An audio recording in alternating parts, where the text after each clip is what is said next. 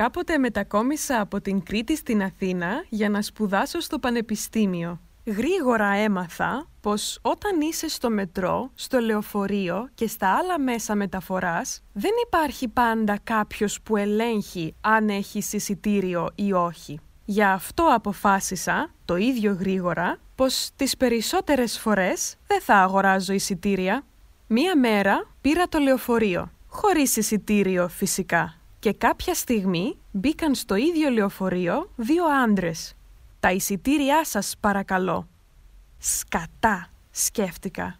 «Ελεγκτές εισιτηρίων». Πίεσα το stop για να μπορέσω να κατέβω από το λεωφορείο και να μην καταλάβουν ότι δεν έχω εισιτήριο.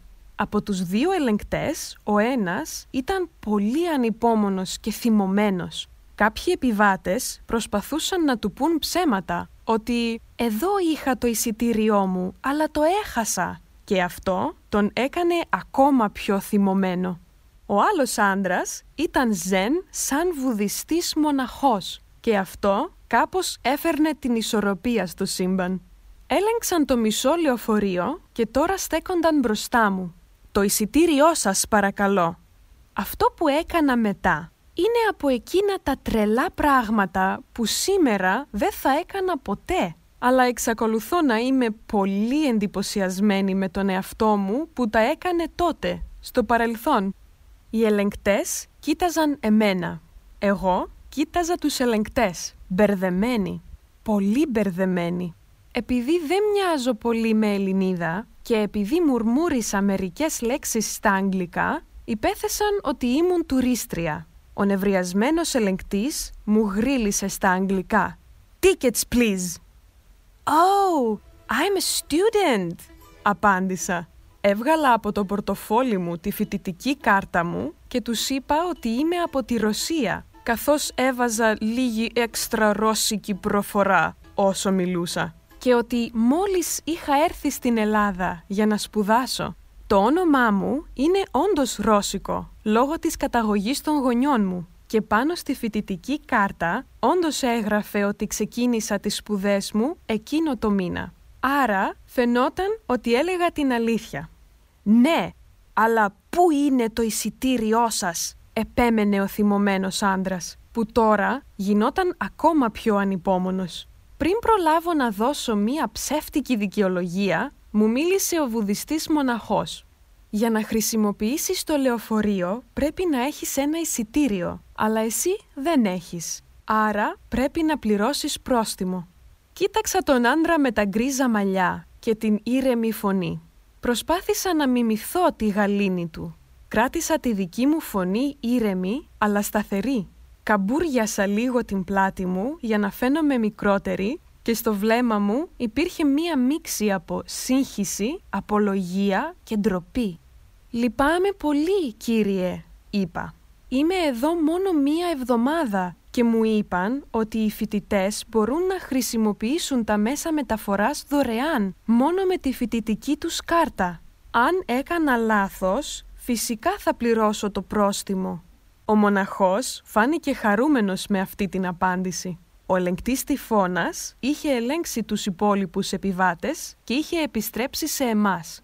«Κατεβαίνουμε στην επόμενη στάση», είπε με τη σκληρή φωνή του. «Θα έρθεις μαζί μας να πληρώσεις το πρόστιμο». Όταν βρεθήκαμε στη στάση, ο θυμωμένος ελεγκτής μίλησε με κάποιον στο τηλέφωνο. Δεν ξέρω ποιος ήταν, αλλά ξέρω ότι μιλούσαν για εμένα. Ο ελεγκτής Νταλάι Λάμα γύρισε σε εμένα και, σαν να ήταν γονιός μου, μου εξήγησε με γλυκό και ήρεμο τρόπο.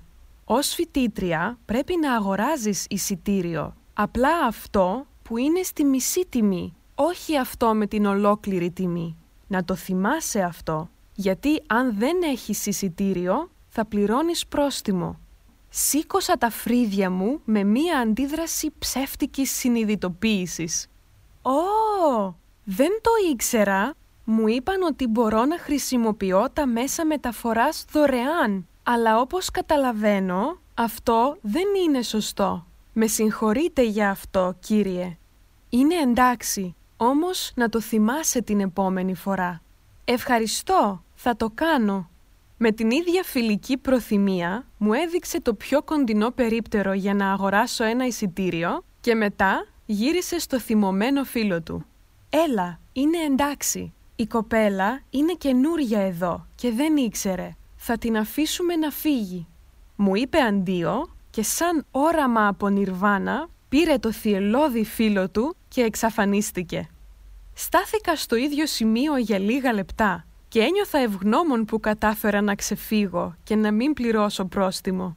Όπως μου είπαν, πήγα στο περίπτερο, αλλά ήμουν παρανοϊκή και σκεφτόμουν ότι ο άντρας που δούλευε στο περίπτερο ήταν με κάποιο τρόπο και αυτός ένας ελεγκτής, μέλος μιας μυστικής ομάδας δημοσίων μεταφορών που δουλεύει ακούραστη μέρα και νύχτα για να πιάνει παραβάτες σαν εμένα. Με αυτή τη σκέψη στο μυαλό, αποφάσισα να συνεχίσω να παίζω τον οσκαρικό ρόλο της άσχετης Ρωσίδας φοιτήτριας μέχρι να φτάσω στο σπίτι. Αυτή τη φορά ως μια καλή πολίτης, με ένα εισιτήριο σε μισή τιμή.